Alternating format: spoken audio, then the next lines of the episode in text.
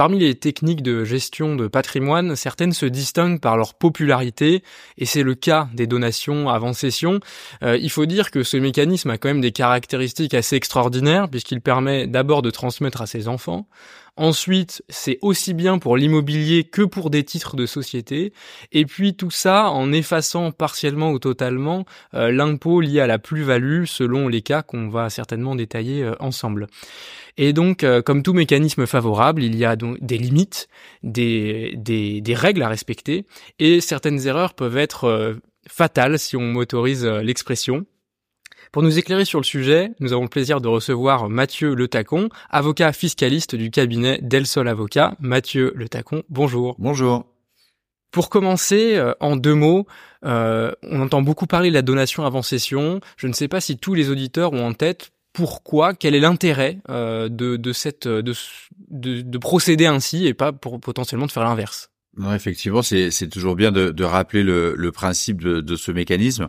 Il est assez simple. C'est l'idée de se dire, en fait, je suis euh, titulaire d'un patrimoine. Euh, ce patrimoine, forcément, un jour ou l'autre, euh, je vais être amené à le transmettre puisque personne n'est éternel. Donc, je peux, notamment lorsque je suis chef d'entreprise, j'ai deux façons de faire, parce qu'à un moment donné, dans la vie d'un chef d'entreprise, je peux être amené à vendre mon entreprise parce que euh, j'estime que c'est euh, le moment de vendre mon entreprise. Et je peux finalement me dire bah, je vais vendre mon entreprise euh, du coup, je vais réaliser la cession, je vais encaisser la somme d'argent correspondante, et puis un jour, je vais euh, transmettre cet argent à mes enfants, soit parce que je le décide, soit parce que tout simplement euh, je vais euh, disparaître. Et dans la succession, il y aura le produit de la cession de l'entreprise. Donc, si je fais les choses dans cet ordre-là, eh bien, que va-t-il se passer? Je vais très probablement être fiscalisé sur la vente de mon entreprise puisque euh, en général je vends parce que j'ai gagné de l'argent donc j'ai fait fructifier mon entreprise. Donc j'ai une plus-value imposable euh, sur laquelle je vais être fiscalisé. Et donc je ne vais finalement percevoir que le produit de cession moins l'impôt sur la plus-value. Et dans un deuxième temps, si c'est ainsi que c'est organisé, je vais euh, transmettre cet argent net de l'impôt sur la plus-value à euh, mes enfants et euh, je vais à nouveau euh, soit moi parce que j'organise la donation et je vais payer les droits payer de la fiscalité soit ce sont mes enfants lors de la succession donc j'ai finalement une double imposition économique sur la même matière imposable qui est finalement le produit de mon travail, le, produit de la cession de mon entreprise.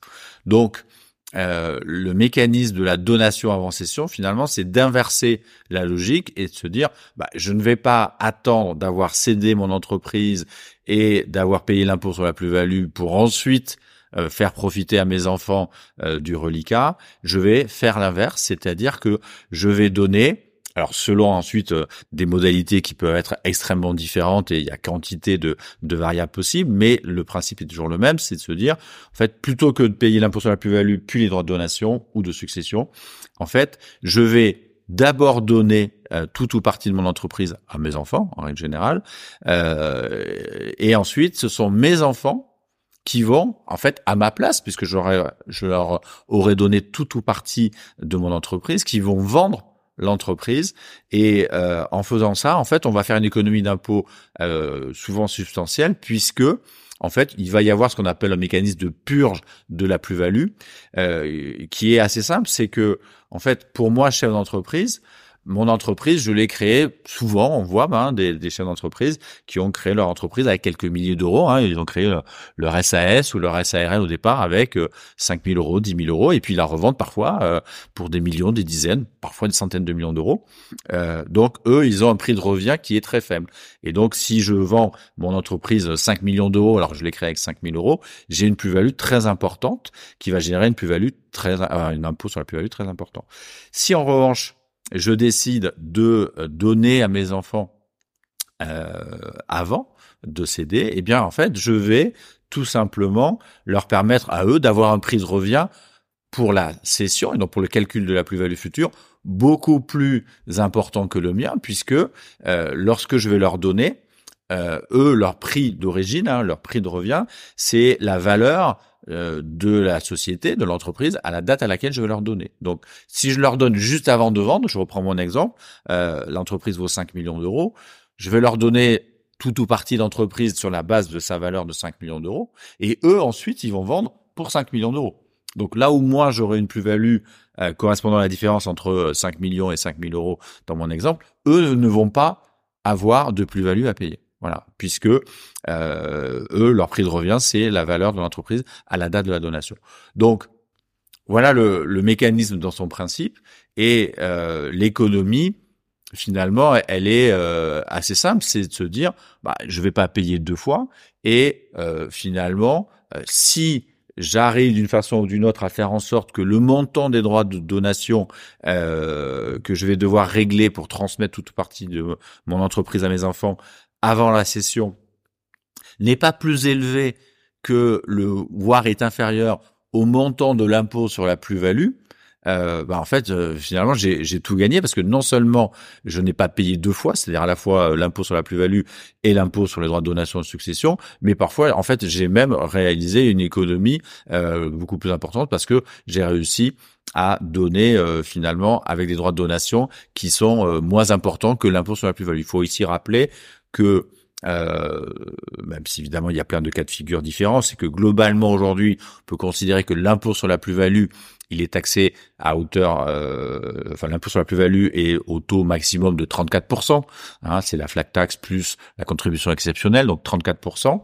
Alors certes, pas sur 100% du prix de cession parce que ce n'est que sur la plus-value, euh, mais c'est à comparer à euh, des taux de droit de donation qui sont compris entre 0 et 45%. Donc finalement, il suffit entre guillemets que j'arrive à transmettre à mes enfants euh, pour euh, une valeur qui est euh, de droit de, enfin des coûts de droit de donation qui n'excèdent pas 34% qui est le montant de l'impôt sur la plus-value, pour que finalement j'arrive à faire une seule opération au lieu de deux qui va me coûter moins cher. Puisque par exemple, si j'arrive à rester dans la tranche à 20%, donc j'ai euh, de nombreux enfants euh, et que du coup j'arrive à euh, garder euh, un taux de donation de 20%, et en fait je vais leur donner pour 20% des titres qu'ils vont euh, pouvoir vendre, alors que moi si je les avais vendus j'aurais payé 34%. Donc mmh. voilà. Donc le principe est celui-ci, et ensuite, alors il y a quantité de variables possibles, comme je le disais, puisque euh, il y a plein de cas de figure potentiels, il y a quantité de, de réflexions et de questions à se poser le plus en amont possible, euh, idéalement, euh, pour que ça fonctionne.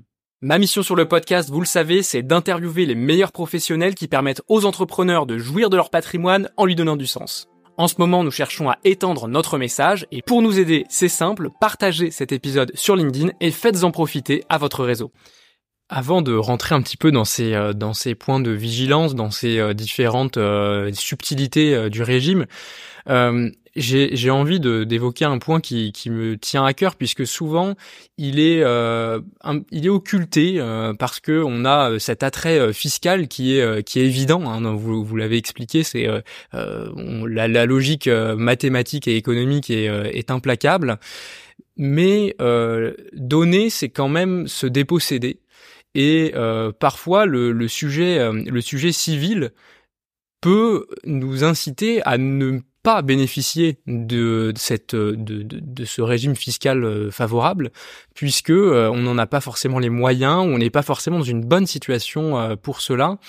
Est-ce que vous avez des, des lignes directrices en tête qui par moment peuvent vous freiner un petit peu dans la mise en place d'une d'une donation avant session alors, euh, bien entendu que euh, c'est un sujet et qu'on est vigilant à ce que, euh, au motif d'une carotte fiscale qui devient obsessionnelle, nos clients ne se dépouillent pas pas au sens de la, de la donation euh, au sens juridique du terme, mais au sens euh, évidemment, ce n'est pas parce que je m'apprête à vendre mon entreprise qu'il faut nécessairement que je transmette l'intégralité du patrimoine correspondant à mes enfants, et je dois aussi évidemment avoir euh, en perspective bah, le, le, reste de ma vie et le financement du reste de ma vie, bien entendu. Donc c'est bien sûr une une variable qui est importante, bien sûr.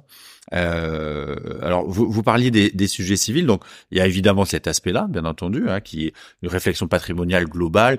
Euh, quelle est la situation aussi du conjoint? Euh, Est-ce qu'il y a des enfants d'un premier lit, d'un deuxième lit? Il y a aussi euh, on peut peut-être euh, s'arrêter un instant sur les modalités de la donation, puisque euh, sur une donation précession, que va-t-il se passer? Par hypothèse, je vais donner à mes enfants, par l'hypothèse où on a plusieurs enfants, que je vais donner à plusieurs enfants, à, plusieurs de mes enfants des titres d'une société qu'ils vont vendre, puisque c'est évidemment le, le, principe de la donation avant cession. Donc ils vont percevoir des sommes d'argent qu'ils vont réinvestir. Donc ici, on est dans la problématique de, du caractère de la donation partage ou pas, et sur une donation précession, euh, de procéder à une donation partage, on va revenir et expliquer un peu euh, pour ceux qui l'auraient pas en tête en, en quoi ça consiste, c'est assez important parce que sinon on peut se retrouver avec des déséquilibres qu'il faudra corriger le jour de la succession future des parents. Donc rappelons ici que si je fais une donation simple avant cession, et les enfants vont réinvestir le produit de cession. Et euh, si je prends deux exemples caricaturaux, il y en a un qui va réinvestir dans un appartement et l'autre qui va utiliser cet argent pour créer une entreprise. Euh, si euh, son entreprise devient extrêmement profitable et prend beaucoup de valeur, et que la donation qui a été réalisée n'est pas une donation partage devant notaire, eh bien, euh, le jour de la succession, euh, si je caricature, il va falloir que celui qui a créé son entreprise euh, en donne une partie significative à celui de, des autres enfants qui, lui, avait acheté un immeuble. Je caricature un tout petit peu, les choses sont parfois plus compliquées, mais voilà. Donc ça, il faut euh, avoir en tête quand même que, euh, même si parfois les gens veulent aller vite, voire trop vite, et se disent le notaire ça va prendre trop de temps, mais c'est important d'avoir une réflexion en amont sur ce genre de sujet et euh, si on le peut, une donation partage est quand même très sécurisante de ce point de vue-là. Hmm, merci, euh, merci pour ce rappel qui, euh, qui me semble très important, en particulier dans un épisode où on parle de fiscalité. Et c'est pour ça que ça me que, que je trouvais ça important d'en parler, puisque euh, comme on, comme vous le disiez, la carotte fiscale peut parfois devenir un petit peu aveuglante, un petit peu obsessionnelle. tant qu'on parle d'avantages, euh, on pourrait penser au démembrement et se dire alors là attendez je vais bénéficier encore plus du mécanisme puisque je, je, vais transmettre la nue propriété à mes enfants et, euh, et en plus bah moi potentiellement le prix de cession c'est moi qui vais le garder puisque quand on va céder euh, je profite du quasi usufruit. Comment est-ce que c'est possible déjà et puis est-ce qu'il y a des contraintes particulières par rapport à cette donation en démembrement? Alors effectivement, c'est un, sujet qui est, qui est extrêmement à la mode, hein, mais euh, alors oui, c'est possible. Hein, donc il faut rappeler que donc il y a, il y a plusieurs façons de, de faire une donation avant cession. Il y a la donation avant cession la, la plus simple, c'est je donne une partie des titres de la société en pleine propriété à mes enfants. Euh, moi, je vais en garder euh, bah, une partie, je vais céder, euh, payer l'impôt sur la plus-value. Les enfants n'auront pas de plus-value, euh, ils vont euh, encaisser le cash et voilà, on, on, continue comme ça. Effectivement, ensuite, il y a quantité d'autres variables et euh, l'une d'entre elles peut consister à donner uniquement en démembrement. Donc, euh, en démembrement, on rappelle que, euh, en règle générale, je donne la nue propriété des titres, si on parle d'une entreprise, euh, aux enfants, en se réservant l'usufruit des titres correspondants. Donc, sur cette partie donation, bah, je, moi, chef d'entreprise, je reste usufruitier. Euh, les enfants sont du propriétaire. Et ensuite, la question va être de savoir que va-t-il se passer le jour où, euh, en général, et souvent, ce jour arrive très vite puisque euh, les étapes sont souvent très rapprochées. Que se passe-t-il lorsque je cède? Donc là, il y a euh, deux façons euh, d'envisager les choses. Soit euh, on procède à un report du, report du, démembrement, c'est-à-dire que on va convenir de euh, par subrogation de réinvestir le prix de cession dans un bien qui sera lui-même démembré. Donc ça c'est la, première possibilité. L'autre possibilité que, que vous euh, mentionniez, et c'est un sujet relativement à la mode, c'est l'idée de dire on va mettre en place un quasi usufruit, c'est-à-dire qu'on va reporter euh, le démembrement sur le prix de cession. Et très concrètement, euh, ça consiste en quoi? Ça veut dire que finalement, dans ce cas de figure, euh, c'est l'usufruitier, alors même qu'il a donné à ses enfants la nue propriété des titres, qui va percevoir et encaisser euh, très très euh, concrètement, très prosaïquement 100% du prix de cession. Donc finalement, ça peut paraître un peu magique, un peu miraculeux, puisque chef d'entreprise se dit, mais en fait, non seulement j'ai donné euh, à mes enfants mon patrimoine, mais en plus c'est quand même moi qui vais pouvoir bénéficier du prix de cession et pouvoir l'utiliser comme bon me semble. Donc euh, présenter de cette façon caricaturale, ça peut paraître un peu trop beau pour être vrai. La réalité, c'est que ça fonctionne. Il faut euh, évidemment prendre un certain nombre de précautions euh, pour éviter euh, pas mal d'écueils, mais ça fonctionne. C'est, une possibilité euh, qui est assez fréquemment utilisée aujourd'hui, et sous réserve de, de voilà de, de bien réfléchir en amont à la façon dont ça se passe, ça fonctionne. alors après, on, prendra, enfin, selon les, cas de figure, on fait toujours du sur-mesure pour déterminer euh, est-ce que c'est vraiment opportun dans tel ou tel cas de figure, est-ce qu'il faut pas mixer avec de, la de pleine propriété?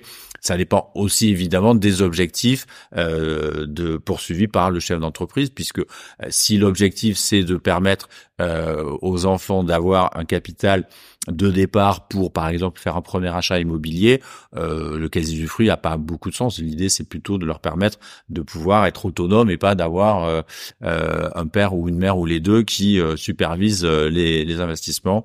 Voilà. Donc, il y a il y a beaucoup de, de réflexions à avoir en amont. Je pense que c'est ça euh, le point important, c'est de se dire, euh, il faut pas décider ça à la dernière minute. Euh, et c'est pour ça qu'on dit toujours à nos clients, venez nous voir le plus en amont possible parce que il y a beaucoup de facteurs à prendre en considération et vous devez avoir une réflexion globale. Mmh. Et en parlant de, de ces facteurs de, de préparation, on sait qu'il y a différents, euh, différents points qu'il est important de valider pour au-delà de bénéficier de, de ces avantages, déjà le, pour faire en sorte que tout ça soit valide et ne soit pas remis en cause. On pense euh, notamment euh, aux opérations dont le timing est mal géré, où on se rend compte a posteriori qu'en fait euh, peut-être que la vente est passé avant la donation et que finalement il faut détricoter, tout remettre à l'envers. Il y a aussi d'autres points de, qui, de, vigilance de cette nature. Quelle est euh, votre expérience de, de, ce type de, de dossier? Comment euh, faites-vous attention à ces points? Alors la, chronologie est effectivement le, le sujet euh, le plus important pas forcément le plus compliqué à gérer parce que euh, heureusement euh, la jurisprudence a, a, a, quand même bien clarifié les choses et, euh, le Conseil constitutionnel a même d'ailleurs censuré le législateur qui avait voulu essayer de finalement de purement et simplement interdire le principe des donations en session. Donc ça c'est un sujet qui nous qui nous conseille, nous nous stresse toujours beaucoup hein, quand on a des opérations de cession euh, avec des donations avant, on est toujours un peu euh, inquiet parce que évidemment euh, les, clients nous disent non mais je préfère ne faire l'opération que plus tard possible quand je suis vraiment sûr que l'opération va se faire. Et donc nous on est même si les règles sont relativement claires, on est toujours un petit peu inquiet par rapport à ça. Euh, mais bon, euh, globalement, c'est un sujet qu'on arrive à maîtriser. Euh, non, ensuite, effectivement, il y a, il y a des sujets sur lesquels il, il faut euh, être vigilant. Euh, bien entendu que il est tout à fait possible de prévoir des charges dans les donations faites aux enfants en vue d'une donation avant session, mais pour autant, l'écueil, enfin s'il y a un mot à retenir, c'est qu'il faut éviter toute réappropriation. Ça, c'est évident euh, pour que ça fonctionne. Euh... Oui, parce qu'effectivement, pour euh, vulgariser un petit peu euh, la chose, la, donation doit être irrévocable pour être pour être valide. Et donc, si on constatait que par un mécanisme X ou Y, le donateur récupérait le, les, les, sommes, ça poserait problème pour la validité de la donation. Absolument. ensuite, il y a, y a d'autres variables aussi qu'il faut prendre en considération. Euh, c'est aussi euh, selon le cas de figure, est-ce que je vais avoir intérêt ou pas à prendre à, ce que le donateur prenne en charge les droits de donation ou au contraire, ça peut paraître parfois contre-intuitif, mais dans certains cas, en fait, il peut être plus favorable de euh, mettre les droits de donation à la charge des donataires parce que ça va leur permettre d'avoir un prix de revient plus important qui va permettent de dégager parfois des moins-values. Voilà. Donc euh, on peut avoir ce, ce, genre de sujet. Donc euh, c'est toujours des euh, c'est une mécanique compliquée. C'est une belle mécanique, mais c'est une mécanique compliquée. Et donc il faut pas hésiter à y passer beaucoup de temps pour essayer de trouver pour chaque situation, chaque famille, la configuration qui est la plus adaptée. Généralement, on y passe des semaines avant d'identifier le la, configuration qui obéit le, le mieux aux attentes de la famille en question. Vous parliez de temps on a compris que le mieux c'était d'en avoir le plus possible, même si parfois quand on en a un petit peu trop, on a tendance à repousser les opérations. Euh, quel est selon vous euh, un temps non pas minimum mais au moins raisonnable pour pouvoir avoir le temps de réfléchir un petit peu à la situation et puis de mettre en place ensuite les opérations? C'est difficile de, de, répondre à cette question parce que ça, ça va dépendre quand même beaucoup des clients. C'est-à-dire qu'on a des, des clients qui sur ces sujets-là ont, besoin de mûrir leur réflexion euh, et qui euh, euh, vont euh, échanger avec nous deux, trois ans en amont avant d'arriver à y voir clair et à se dire tiens c'est vraiment le bon moment. ensuite on a d'autres configurations où les gens sont capables de prendre des décisions plus rapides, ça peut être beaucoup plus concentré. Donc euh, euh, deux trois mois parfois est, est, suffisant. Et puis il y a aussi des des gens qui euh, euh sont obligés euh, à aller très vite parce que par exemple une session qui n'était pas prévue va se réaliser, va se réaliser beaucoup plus vite que prévu. on a aussi évidemment des accidents de la vie où on a des gens qui nous disent bah il faut que je transmette parce que j'ai des ennuis de santé, etc., etc. Donc voilà, il y a il y a toutes les configurations, mais euh, c'est sûr que le, le, le plus on a de temps, euh, le mieux euh, on est disposé à, à mettre en place quelque chose de, de fin et de bien adapté. Mais après, on fait au mieux dans tous les cas. Hmm. Et surtout que dans ces opérations, quand on les réfléchit, on va dire sur un coin de table, on manque souvent de beaucoup d'éléments pour pouvoir vraiment pleinement cerner la complexité de, l'opération. Euh, je pense notamment à toutes les restructurations qui ont pu avoir lieu dans le groupe de sociétés et euh, plus particulièrement à euh, des éventuels reports d'imposition qui peuvent se cacher si et là dans euh, les différents niveaux euh, d'interposition et qui peuvent rendre l'opération un petit peu plus délicate, en tout cas nécessiter un petit peu plus de temps sans ouvrir la boîte de Pandore du report d'imposition. Est-ce que est-ce que vous pourriez nous dire deux mots de, de ces situations qui sont j'ai presque envie de dire la règle finalement. C'est presque les situations les plus courantes. Non non c'est vrai c'est que effectivement il euh, c'est un sujet euh, compliqué d'arriver à, à, bien gérer euh, l'impact de nos, notamment d'opérations de démembrement antérieur euh, sur des apports à des holdings ce genre de choses. Alors on peut rappeler aussi un point important, c'est que on a mentionné euh, l'effet de purge de la donation avant session. Euh, il y a aujourd'hui euh, au moins une exception importante, c'est celle de l'opération d'apport session, hein, puisque quand on fait une opération d'apport en 150 0 BTR, en tout cas d'opération d'apport à une société contrôlée, je vais constater une plus-value d'apport qui va être placée de plein droit en report d'imposition. Donc moi, chef d'entreprise, j'apporte mon entreprise à une holding, ma société opérationnelle a une holding, je vais constater une plus-value en report. Euh, si ultérieurement je donne les titres, euh, que ce soit propriété ou pas à mes enfants, contrairement euh, au principe général, il n'y a pas une purge automatique, il y a un transfert sur la tête du donataire de euh, la plus-value qui était en report. Donc ça, c'est un mécanisme qui peut paraître surprenant, mais qui pour l'instant existe et, n'a pas encore été euh, considéré comme euh, euh, non valide, parce qu'il y a encore des petits contentieux sur le sujet. Mais effectivement, c'est une problématique avec laquelle il faut que l'on jongle et qu'on arrive à jongler. Donc c'est vrai que c'est compliqué. Et l'autre sujet aussi, c'est que lorsque je fais des opérations d'apport en report de démembrement, euh, j'ai une problématique liée au fait que la plus-value est imposable sur la tête parce que là, j'ai une subrogation sur la tête du nu propriétaire.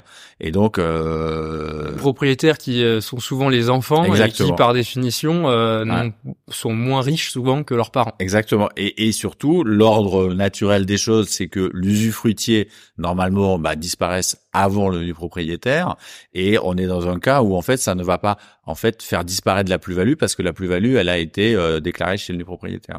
Donc effectivement, il y a, il y a des sujets euh, compliqué qui euh, justement justifie de pouvoir anticiper au maximum les choses et de déterminer euh, cas par cas euh, quelle est le meilleur la meilleure chronologie des opérations entre une donation ou un apport. C'est un sujet compliqué. Ça me mène à une question courante dans, dans ce podcast. C'est euh, euh, de on comprend que ce sujet est complexe. Alors j'espère que euh, on a réussi à, à, à, débroussailler un petit peu le sujet pour que chacun puisse euh, mieux comprendre et, mieux cerner les enjeux.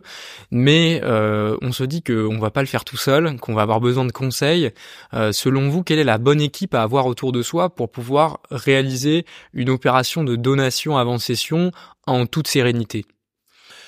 Écoutez, euh, alors la la personne la plus importante, c'est celle qui a euh, la connaissance exhaustive du dossier. Euh, c'est le, préalable, c'est-à-dire qu'en fait, le plus important, c'est de pouvoir collecter, d'avoir toutes les informations, donc de savoir qui a la mémoire du dossier euh, concernant l'entreprise, concernant l'historique des titres, concernant l'environnement familial. Donc, selon les cas de figure, cette personne, c'est, ça peut être l'expert comptable qui connaît euh, l'entreprise et le chef d'entreprise depuis toujours. Parfois, c'est son notaire. Donc, ça peut être son avocat. Donc ça, c'est quand même déjà le premier point, c'est de savoir qui a l'information globale. Parfois, c'est le chef d'entreprise lui-même, euh, mais parfois, il, il c'est pas un sujet euh, qui le passionne ou sur lequel il s'est penché, donc il n'a pas la mémoire de toutes ces infos. Donc pour moi, le, le point le plus important, c'est d'identifier qui a la bonne information. Et ensuite, Ensuite, euh, nous, ce qu'on dit toujours, c'est que les dossiers où on est les, euh, plus sereins, où on travaille le, mieux, c'est les dossiers dans lesquels on a la chance d'avoir euh, des gens qui travaillent ensemble et, et, à qui on donne les moyens de travailler ensemble. Donc moi, si j'ai le choix, je préférerais travailler avec un notaire, avec un expert comptable, avec le family office quand il y en a un, de façon à pouvoir partager l'information et pouvoir échanger. C'est pour nous la configuration la plus confortable parce que c'est là où on est le a priori sûr d'être le, le plus performant. Merci pour euh, ce conseil euh, pratique, peut-être le, le, conseil le plus pratique de, de l'interview, puisque c'est difficile de, de, de, de donner des, des, des, conseils euh, généraux qui pourront s'appliquer personnellement aux dirigeants. Euh, Est-ce que, comme pour notre épisode sur les filles, vous avez un, un mot de la fin qui pourrait des, des, des, points saillants qui, qui sont importants à avoir en tête quand on envisage une, une donation précession euh, oui, je pense que le, le point qu'il faut aussi avoir en tête, c'est que euh, il faut euh, préparer la décision en famille, c'est-à-dire que euh, même si c'est une donation avant session, c'est un sujet familial. Donc ça veut dire qu'il faut échanger avec les enfants euh, pour pouvoir, là aussi, toutes les configurations sont possibles, mais pour pouvoir leur expliquer euh, pour pouvoir leur faire comprendre les choix et, euh, et leur faire accepter. Donc euh, il n'y a pas que l'aspect juridique, fiscal, financier, il y a, y a aussi un aspect familial, psychologique qui est très intéressant pour les conseils, mais qu'il faut vraiment pas négliger. Mmh. Et vous-même, il vous arrive de recevoir des, des les, les, héritiers euh, en, rendez-vous peut-être pour faire de la pédagogie ou alors c'est bah, quelque chose qui est réservé aux parents. Non, non, très souvent très souvent parce que euh, euh, bah, les, les, ces sujets-là dans les familles euh, en France en particulier sont des sujets qui sont toujours sensibles. Euh, donc on a une dimension d'accompagnement et de pédagogie qui va au-delà de, de l'aspect purement juridique et fiscal. Donc ne serait-ce que expliquer à des enfants que le chef d'entreprise a décidé de vendre plutôt que par exemple de leur transmettre purement et simplement, c'est une décision qui peut être compliquée. Hmm. Eh bien, merci beaucoup pour toutes ces précisions. Avec plaisir. Si vous avez trouvé cet épisode utile, je suis certain que vous aimerez beaucoup le prochain. Pour ne pas subir les algorithmes et être certain de ne pas louper les prochaines interviews des meilleurs professionnels de la gestion de fortune, inscrivez-vous à notre newsletter. Rendez-vous directement sur le-family-office.fr et entrez votre adresse email.